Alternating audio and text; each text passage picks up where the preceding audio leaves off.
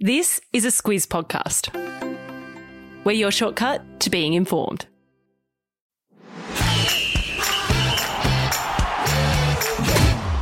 Good morning. This is Sport Today, your weekday sports news podcast that puts you ahead of the game. I'm Sam Ferris. And I'm Martin Gabor. It's Monday, the fifth of July.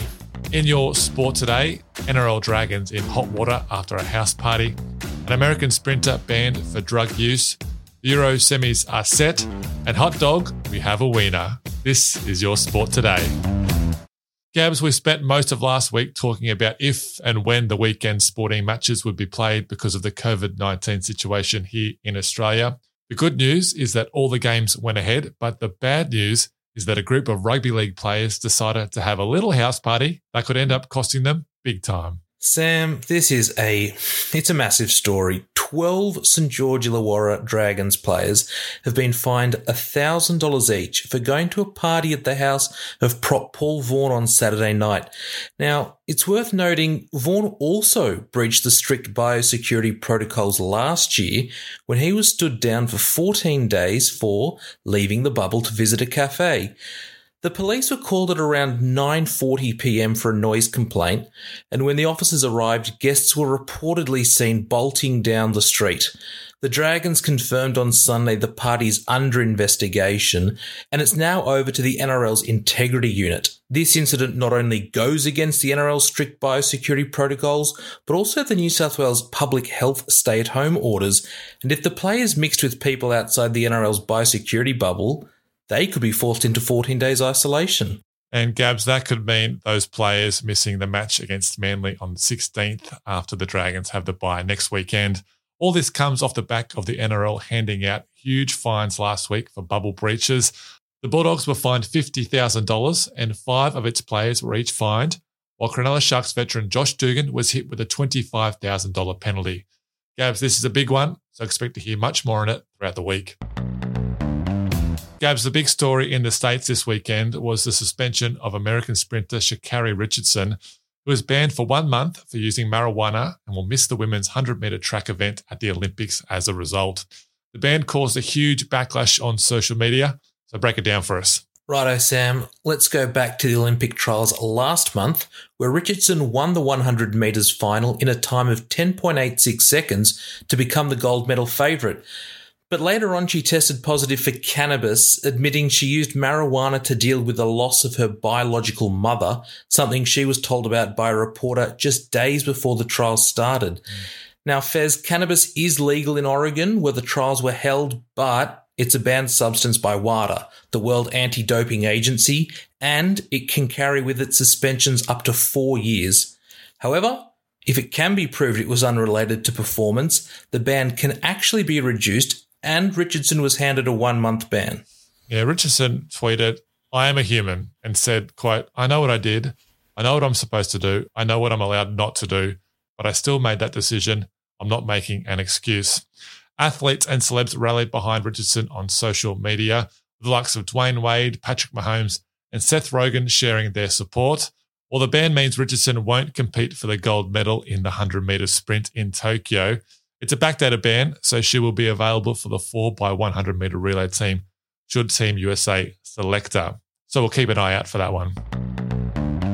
There was no Wimbledon overnight, Gabs, as the tournament had its traditional rest day on Sunday, but La Tour de France continued to roll on, with an Aussie taking out stage nine. Sam, that'd be Aussie Ben O'Connor, who is riding in his first Tour de France.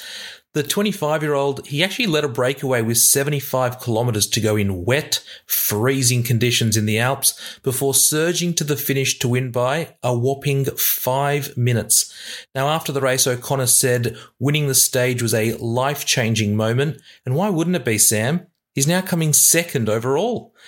Ahead of O'Connor in the yellow jersey is Tadej Pogacar, who holds a handy two-minute lead. Wonderful pronunciation there, Gabs. Uh, what an effort from O'Connor, who is the fourteenth Australian to win a stage of the tour, and there have now been thirty-five stage wins by Australians since nineteen oh three. Gabs, that leads us to today's trivia question. Who was the first Aussie to win a stage at La Tour de France? Got any ideas? Uh, I'll have to call Phil Liggett. Gabs, we hope our football fans enjoyed a sleep in today after a few early mornings this weekend as the Euro twenty twenty quarterfinals were run and won. Who advanced and who bowed out? Now, Sam, before we get into this, how did your predictions turn out on Friday? Uh, Gabs, uh, the less said, the better about that. Two out of four, fifty percent. That, that's still a pass mark? Uh, no, not on this podcast. So if we go through the results, Spain beat Switzerland on penalties. Italy beat Belgium two one. The Czech Republic lost to Denmark by the same scoreline before England down Ukraine four nil. And you can bet every England fan will remind you about that every chance they get. Yeah, no doubt. Pretty remarkable. England haven't conceded a goal this tournament. Uh, five clean sheets by the English goalkeeper. That sets up the semis, the first between Spain and Italy on Wednesday morning, and then Denmark against England on Thursday. Both games are on at five a.m. Australian Eastern Time. It's also worth mentioning, Gabs, the Copa America, which is the Euros of South America, is up to the semis too. It's Brazil versus Peru on Tuesday, and then Argentina against Colombia on Wednesday. Leo Messi, four out of five player of the match performances. He's on fire. Catch both the Euros and Copa America on Opta Sport. Let's stick with qualifying, Gabs. And in the N B A, the finalists have been finalised. Uh, yeah, they sure have. And it'll be the Phoenix Suns taking on the Milwaukee Bucks. Now, this series pits rising star Devin Booker and wily veteran Chris Paul for the Suns up against two-time M V P Giannis Antetokounmpo and all-star Chris Middleton for the Bucks, who I think are in their first final since nineteen seventy-four. Now, the caveat here, Fez, Antetokounmpo missed the Bucks' last two games with a knee injury, so his fitness will be a big talking point throughout the finals. It's a best-of-seven series, with Phoenix holding home court advantage as the highest seed. Now, I'm going for the Suns. What about you? I'm going to go for the Suns too, Gabs, so that makes the Bucks absolute morals. Game one is on Tuesday morning, Aussie time. Gabs, serious question for a second. How many hot dogs do you think you've eaten in your lifetime? Well, I can't give you an exact figure, but let's just say I've donated my fair share to Sausage Sizzle fundraisers. Big fan of Bunnings. Uh, well, Joey Chestnut probably has you covered after he claimed his fourteenth win in fifteen years to take out the Nathan's famous fourth of July hot dog eating contest.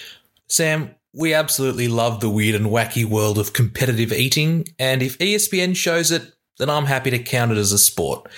Joey Chestnut, the world number one, yes, there are rankings, won his fourteenth Nathan's hot dog eating contest with a concerning seventy-six hot dogs and buns this morning, beating his previous best of seventy-five.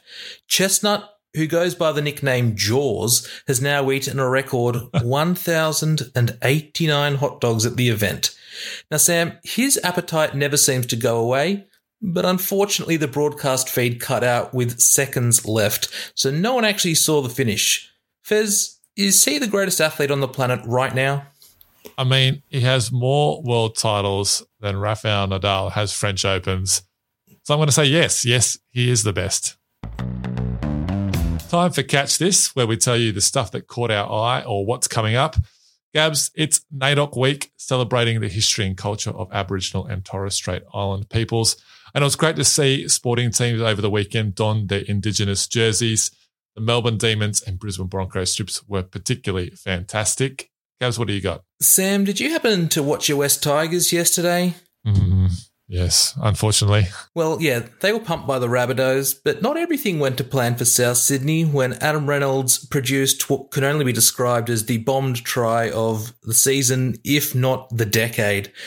It looked like uh, Adam had strolled through for one of the easiest four-pointers of his career, but he went too far and put a foot on the dead ball line.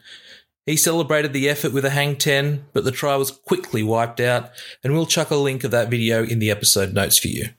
Okay, uh, Gabs, that's the end of today's show. But before we go, the answer to today's trivia question, who was the first Australian to win a stage at the Tour de France? That was Bill Anderson back in nineteen eighty-two, one of the pioneers of Australian cycling. All right, that's all from us today. Thank you so much for tuning in, and we'll catch you tomorrow.